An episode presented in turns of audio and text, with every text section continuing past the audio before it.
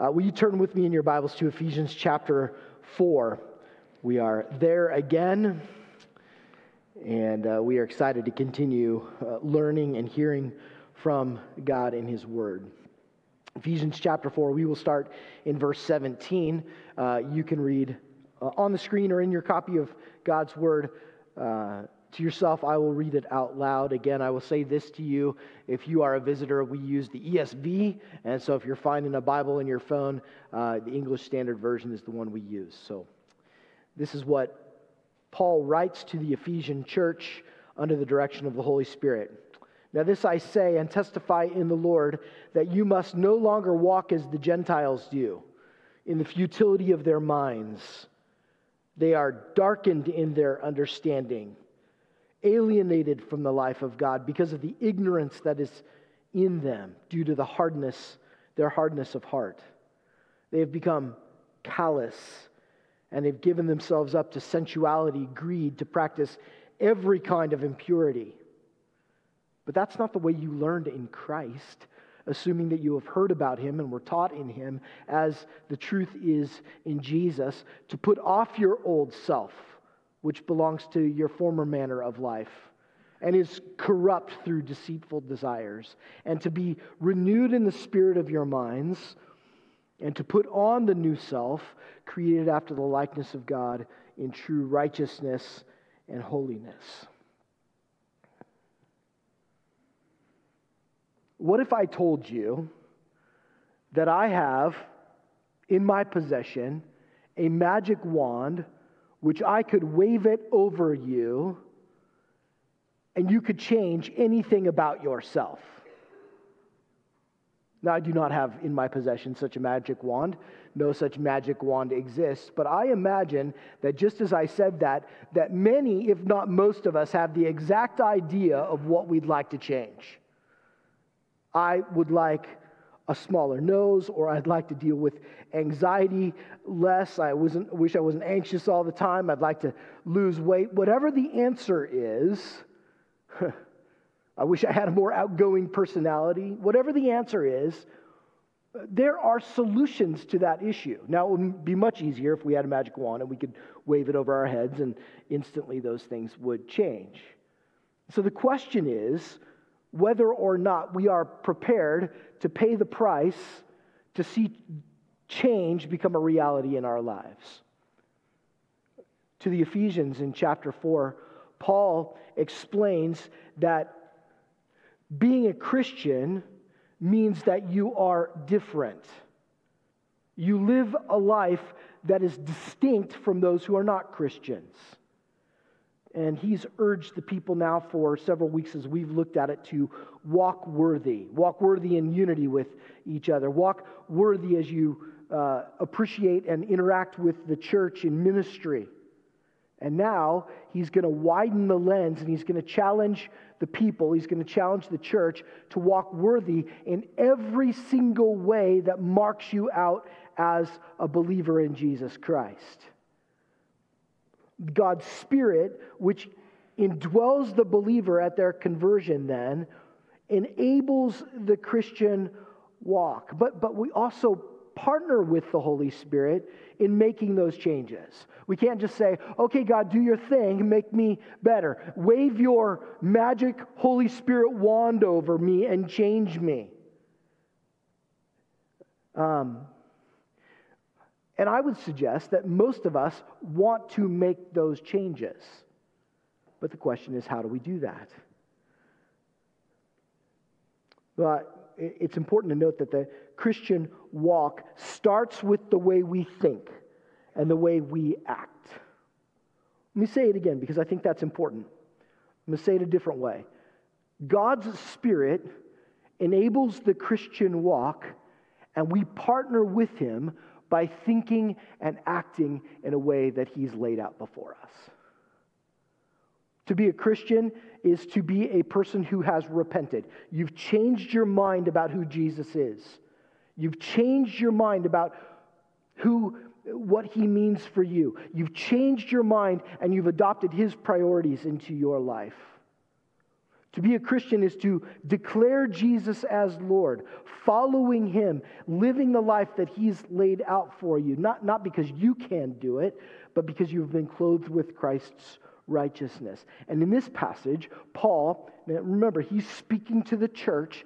He wants to point out this stark difference, this dividing line between those who walk as believers and between those who do not. So let's look at his statements, his argument. First, he's going to talk about a walk without Christ. Paul draws this very clear line, and some of the Gentiles now, we remember, have gloriously integrated themselves into the people of God so that they are, as he says in chapter 2, verses 15 and 19, no longer strangers and aliens, but fellow, fellow citizens with the saints and the members of the household of God. But there were others in the Ephesian church, it seems, who had professed Christ, but they had never stopped living and acting like unbelievers. They were walking in a manner, living in a manner that contradicted their profession of faith. And there were markers of that lifestyle, and Paul gives to you. They're on your screen right there. I'm not going to make them a secret for you, but let's talk about them. First, these people have darkened minds. Paul says it this way in verse 17 they walk in the futility of their minds. They are darkened in their understanding, according to verse 18. Paul notes the ignorance that is within them. You see how he's making his case, making his argument? In their natural state, people apart from Christ are dead in their trespasses and sins. That's what we talked about in chapter 2. Those who walk now as Gentiles display some of those same characteristics as dead people. Their darkened minds lead them, look at it, verse 18, lead them to be alienated from the life of God. What is it to be alienated from life? It's to be dead. So Paul's saying you're living, you're acting, you're behaving exactly like dead people. And dead people are those who are apart from Christ. That alienation from God is marked by darkened mind, but also by hard hearts. That's what he says there. Verse 19, he describes their hearts as calloused. Very descriptive words, and it paints the picture that their hearts are harder than stone, harder than marble, as a matter of fact. They're not inclined to do things God's way. Now, just about this time, you may be thinking to yourself, now I know a lot of unbelievers, and a lot of unbelievers I know are perfectly good people. They're good and they're decent people. What Paul is saying in that these folks have darkened minds and hardened hearts is not that these unbelievers are as bad as they can possibly be. He doesn't mean that an unbeliever can't experience the goodness of life's blessings. Think about it. Have you ever met a genuinely good and decent and kind and sincere non Christian? Well, of course you have. And that is evidence that every single one of us is made in the image of God. And that image of God continues to shine through even though we have corrupted, been corrupted by sin, every single one of us. Uh, believers and unbelievers alike experience God's blessing in kids and marriage and friends and a good meal and fulfillment in your work. All of these things are evidence of that common grace that God gives to every single person as a gift from the loving Creator. But even though they experience these blessings of common grace, people who are apart from God, people who are alienated from the life of God, their hearts and their minds do not acknowledge God as the giver of those gifts. And the result, look at it, verse 19. Eventually, those who have darkened minds and hard hearts begin to, and this is a uh, this is a statement of judgment. They begin to give themselves up to sensuality, greedy to practice every kind of impurity. This, this is the pattern. Over time, a small step over the line no longer becomes satisfying. The appetite for those fleshly desires and indulging those fleshly desires grows. And it grows from satisfying those desires from to, to a point where you want to flaunt those sinful and even perverse lifestyles.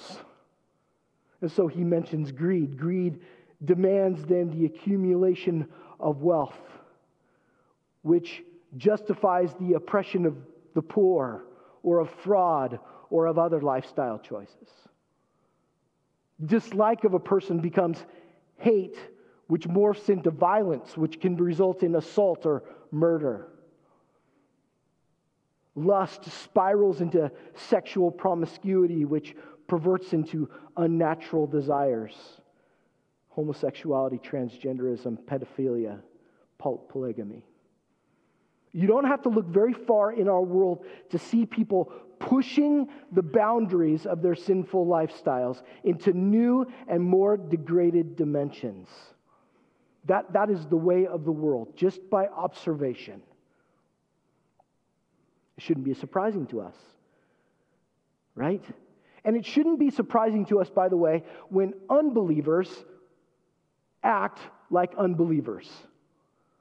Uh, and our emphasis shouldn't be on changing their behavior, but, but we should proclaim to them instead the transforming work of the gospel. It's only, it's only the Spirit of God that can shine light into a darkened mind. It's only the Spirit of God that can soften a hardened and calloused heart. But Paul is not talking to unbelievers here. He's talking to a church. And just like every church, there are people who profess Christ, but they continue walking in that unworthy manner. And when a Christian claims the name of Jesus but continues to live in a way that denies that reality, it demands action from us, Christian brothers and sisters. We can't affirm, we can't excuse, we can't ignore sinful choices that professing Christians have made. Now, listen to me. I am not speaking about calling out into the world and, and, and, and declaring bad all the things the world does. That, that's what Christians sometimes are, uh, are, are characterized by. I'm talking about someone who is sitting in this room on a regular basis or has sat in this room on a regular basis and has said, I am a child of God, and then goes out and lives in a way that totally denies that reality.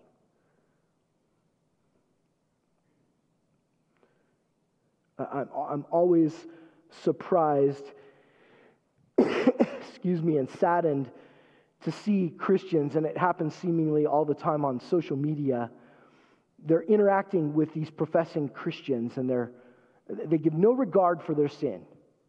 So something like this happens. Uh, a girl says, I'm so excited, I'm moving into my first apartment with my boyfriend. And then, like, like, like, comment, comment, comment. Oh, housewarming gifts. This is such a, a new chapter of your life. How exciting from other Christians. The guy gets on the, the Instagram and he posts the announcement of his divorce.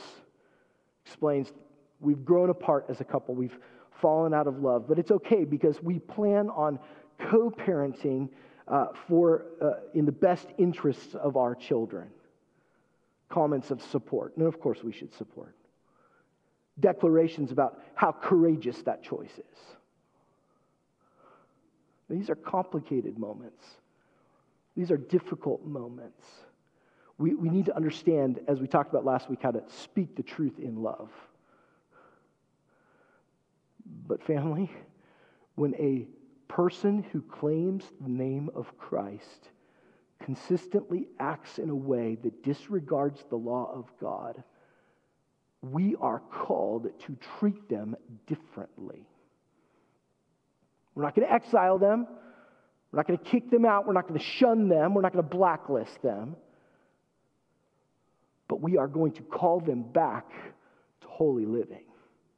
That's what Paul's talking about here. We've got to remind them of the profession of their faith and the call of Christ to a life of discipleship. Our relationship with them will fundamentally change from one of fellowship and common mission to one of concern and correction. We've emphasized this idea of circle. If you've been around, you know this. Every person has a circle. God has brought people uh, into your life in a sovereign way, people close to you. God has placed them there, we believe. We've encouraged every person at CBC to keep track of those people on your circle card, pray for them, ask for opportunities to speak with them, ask for God to create divine appointments for them to challenge them to respond to the gospel. And there's categories, right? There's people who are far from Christ, but there's a category on there called prodigals. Men and women in your life close to you who have at one time proclaimed to be followers of Jesus, but have walked the other way at this point in their life. They are walking, as this passage says, as the Gentiles do. And when a professing Christian is walking at, as a Gentile, Paul in this passage models exactly how we should act towards them. First, what does he do? Look at verse 20. He exhorts them. Look at what he says. That is not the way you learned in Christ. With the prodigals in our circle, we need to take the opportunity that God gives us and urge them to remember their salvation. I was there when you got baptized. You gave an incredible testimony of faith in Jesus and what God had done in your life. You talked about your intent to follow Him. What happened? On that day, you asked us to keep you accountable to life in Christ. Here I am. I love you. I want what's best for you, and what's best for you is for you to be walking with Jesus. We speak directly, but we speak the truth in love. Might even go one step further. I think Paul does in this passage. We might, now listen, because you may disagree and you may push back right here. We might even need to question the authenticity of their faith. I think that's what Paul does. Look at verse 21 bold move. He challenges them. That is not the way you learn in Christ. Verse 21 assuming that you heard about him and were taught in him, as the truth is in Jesus. Translation You said in the past that you believe in Jesus and that you're a follower of his. It is hard for me to see how the life you are living right now is consistent with that statement. And I worry for your soul. Could it be that your profession of faith was brought about by something other than the Spirit of God working in your life, and that the authenticity of that now is called into question and that you are not a child of God? Whew. Would that be hard to say to someone? I think that's what Paul is doing here. He's speaking the truth in love, but he has a sense that their eternal destiny is on the line. And it's much too important to stay quiet. More often, you know what I hear? This is what I hear. Well, I know that this person believes, even though they're not living for God right now. Well, my son, who's 50, 60, 70, whatever years old, gave his heart to God in vacation Bible school when he was a third grader, so he's okay. Hmm. Are you sure? If a person's eternal destiny is on the line, let's not give ourselves some vague sense of security on their behalf based on almost no evidence. Let's not make excuses. Let's not ignore hard hearts and darkened thinking. Let's get serious about reaching out to those prodigals and be willing to carefully, lovingly ask questions of them that force them to reckon with their relationship with Christ.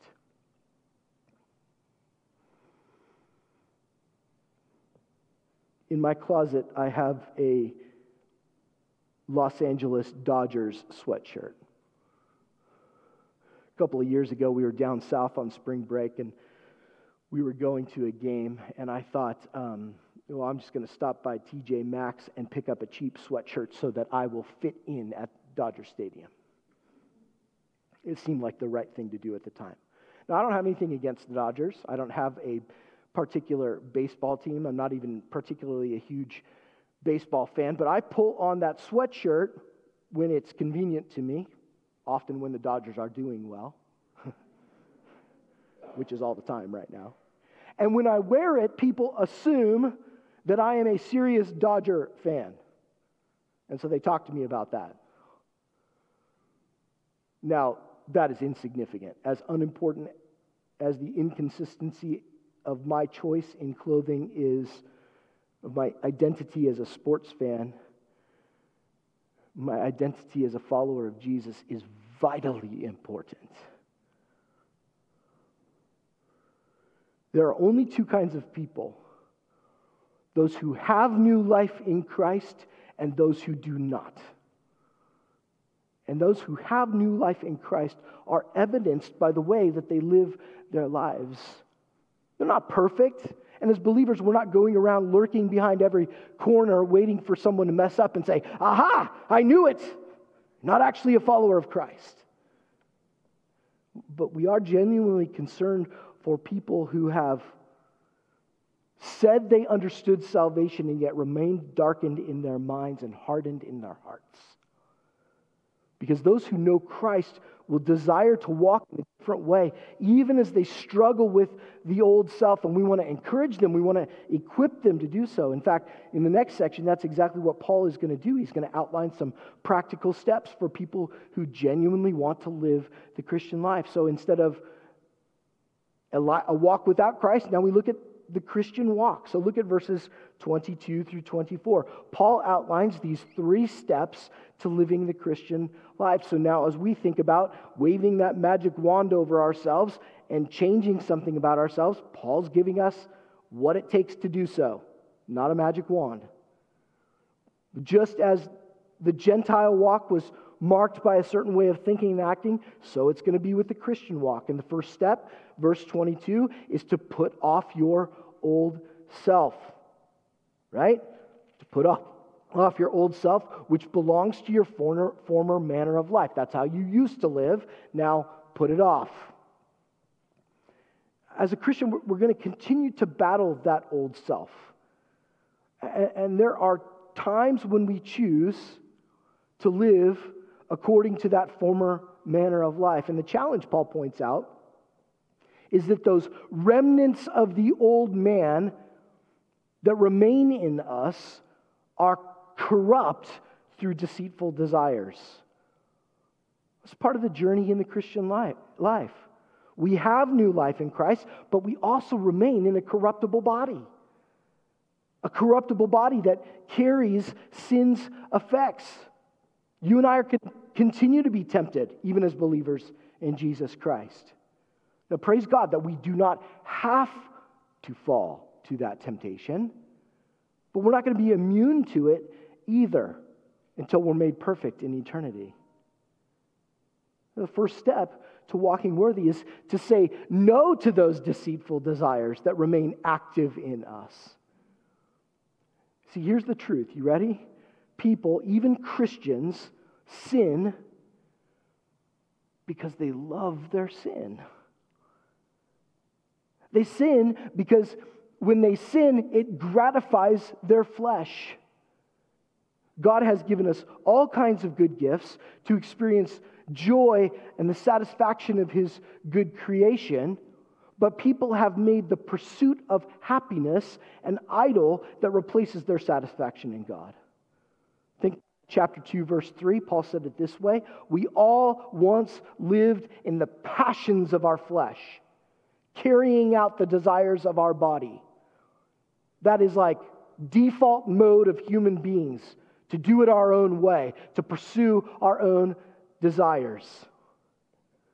But as evidence of the new life that we have in Christ, we are called to say no to those passions to apply God's limits to them. And we recognize and obey God's boundaries according to his good design. But that's not enough. Paul's second step, and we're going to skip over and go to verse 24, is to put on the new step itself. These things go together. You take off the old clothes, you put on the new clothes. We take off the corrupt actions that characterized the old self, like that pair of clothes that is filthy. But it would be weird to stay there, right? Because if you take off those clothes, you're you're, you're, you're without clothes. You're naked. Can we say that in church? I think we can. But listen, in Christ, having been washed clean by forgiveness in Jesus, we are also given a fresh set of clothes. If I told you right now, do not, it's a little early, but some of you are, will be guilty of this. Do not think about what you're going to have for lunch. Don't think about it. Don't think about what you're going to have for lunch. What are you thinking about? Of course, you're thinking about what you're going to have for lunch. It is not enough to simply say, don't do X, don't do Y. Paul knows that, and so in addition to saying no to the old self, he encourages us to replace those deceptive desires by saying yes to the new self. As Christians, we are it says here, created after the likeness of God in true righteousness and holiness. And so when we say yes to the actions of the new self, we are making the choice to live as God created us to be. Remember that? Chapter 2, verse 10. We are his workmanship, created in Christ Jesus for good works, which he prepared for us beforehand that we should walk in them. That's who we truly are in Christ. So when we say yes and we put on the new self. We're just living out who God has called us to be. But don't be mistaken, though. This is not an exercise in trying to please God by our own efforts. Do you remember what Paul told young Timothy, Pastor Timothy, actually, pastor of this church? He said, Train yourself, 1 Timothy 4 7, train yourself, discipline yourself for the purpose of godliness. It is going to take constant, rigorous, lifelong training. But at the same time, we don't have to be the ones who fashion the clothes of the new self. Because, we, because in our new life in Christ, we are clothed in His righteousness, in, in His holiness. As we say no to the habits of besetting sin that we have developed, the Spirit will partner with us and empower us to recreate habits of right living and action. Joey read that scripture and it really uh, embodied that battle that you can see that Paul was going through in his own life. I do the things I don't want to do, I don't do the things that I want to do. What is going on? And if you're a Christian, You've asked that question. What is going, how come I can't do, how, how come I still help? That's where that passage ends, isn't it? Who will set me free from this body of death? But thanks be to Jesus Christ. Putting off and putting on has everything to do with behavior and habits. But that's not the end of the process, by the way. Look at verse 23. I, I think this is really where Paul roots down into the key of this whole thing. He says that we are to be renewed in the spirit of our minds. We don't change behavior by gritting our teeth and working hard. We do so in the power of the Spirit. And one of the keys to the Spirit's empowerment is our motivation in our thinking. What do you listen to? Who do you believe? Do you constantly and repeatedly rehearse the truth of the gospel in your mind that Jesus' completed work of salvation on the cross has given us the Holy Spirit to enable us to live for Him, and He who began a good work in me will be faithful to complete it? Is that what you tell yourself? Because that's the truth. But too many times we say, oh, I, I can't really do it. I'm not strong enough. The spirit is willing, but the flesh is weak. When we speak the truth to ourselves, when we allow ourselves to be renewed in the spirit of our minds, what we do is we alleviate the pressure to perform. We no longer imagine that we're trying hard to live right, to gain God's approval. We'll no longer think that it's up to us to do good and avoid bad because our minds are where the battle is won and is lost. And it's all over Scripture, right? You can see it up there.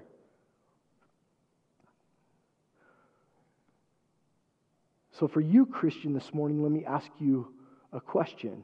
Look at your life. Are you walking worthy? How different is your life from the life of an unbeliever? Paul says that there should be a marked difference, and there can be. Don't just make a New Year's resolution to stop doing something bad, stop doing something unhealthy.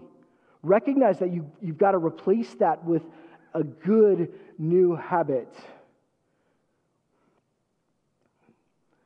A couple of years ago, I was really, um, I think it was the Spirit of God. I was convicted of some things in my life that I was not very happy with. I was, I noticed that I was becoming increasingly selfish. I wanted to control the resources that God had given me. Um, and, and so as I prayed about it, I, I didn't just determine to stamp out selfishness in my life, stop being selfish. Uh, I had to fight back against that impulse in control. So when I look in my bank account, it wasn't just, uh, I got to make sure there's enough to pay the bills and a little bit to do some fun stuff. Mm.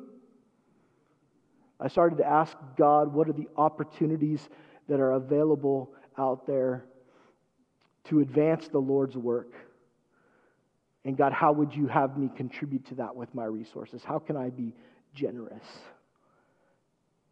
And I'll be honest with you, I am I'm still fighting that one. I'm still putting off and putting on. I, I, st- I still have it in my mind constantly. What are my needs? What are the wants of myself and my family? And those are sometimes the first thoughts that come to mind. But then God reminds me about generosity. And in obedience, as I've taken those steps, the Lord has blessed. You may look at yourself and say, I've, I've got a, a spirit of biting and acidic sarcasm. I need to be an encouraging person. Oh, by the way, that one's me too. Um, maybe it's replacing that instinct to gossip with a faithful prayer ministry or putting aside the spirit of jealousy and expressing genuine happiness when someone else succeeds or the Lord blesses them.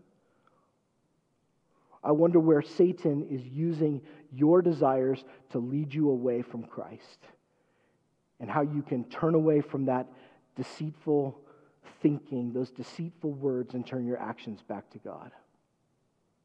And if you're going to be successful in this, you're going to have to pay attention to what's filling your mind. No one else can really decipher what's going on there. Because Satan is going to be able to convince you that your desires are not wrong. After all, most of those desires are, you know, pretty much God-given things, and you're just stretching them a little bit beyond the limits that he's set out for you. Not a big deal. You got to become aware of those insidious little lies that the devil is so skilled at telling you. How do you practically do that? Well, I think you fill the warehouse of your mind with truth. Instead of constantly reading romance novels that plant the seeds of dissatisfaction with your spouse, you study and understand God's design for marriage in Scripture. Take a break from the glossy catalogs of hunting and camping gear, which might have moved from innocent hobby to idol, and think about the joy of your relationship with God when you uh, prioritize that as the most important thing. Don't accept the lie that me time is your fundamental right for mental health. And so any idea of sacrifice for others or for the Lord is out the door. Aren't those lies that the devil would tell you that would be perfectly acceptable to anyone in the world? We got to combat them with the truth of Scripture. It's got to be part of our regular diet and our practice. We need to hear it preached and we need to sing that truth to each other. And as we fellowship, we need to encourage one another with that. This is what I'm learning. What are you learning? How is God teaching you and changing you and molding you? And if we don't, the subtle lies of Satan that are shouted by the world will drown out the quiet testimony of God's truth.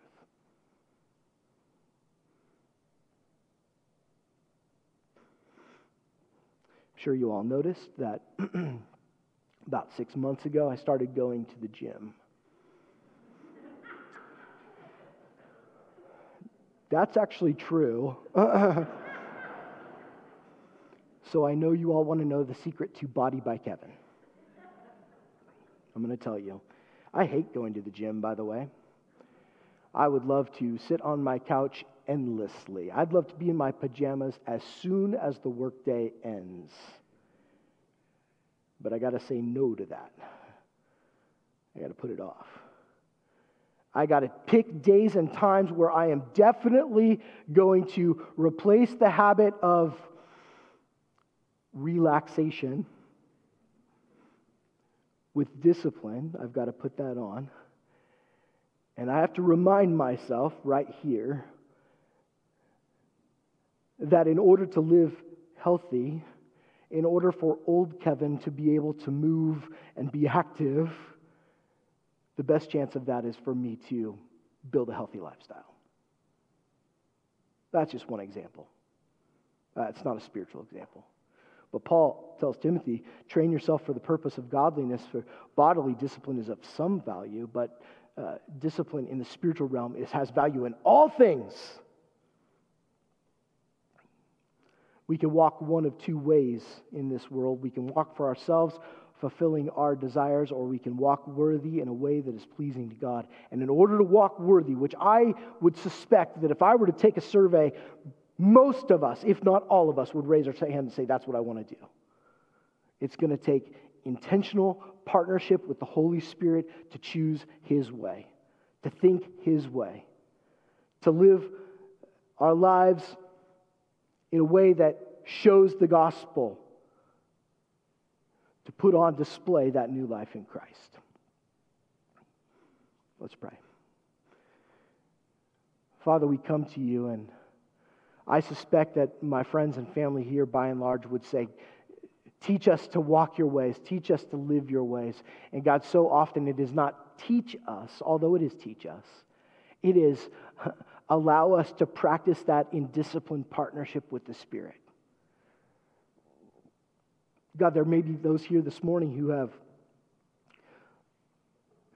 whose lives do not match their profession of faith. God, convict them by your Spirit. Uh, allow someone to come alongside of them and speak truth to them in love, to call them back to living the way that you've called us to live. Father, we are grateful because we know that at the end of the day, to walk as a Christian is to walk with all the success and joy and happiness that you have for us.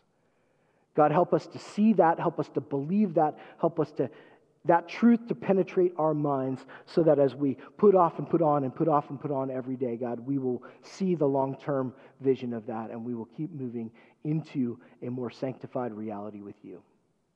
We pray all these things in the name of your Son. Amen.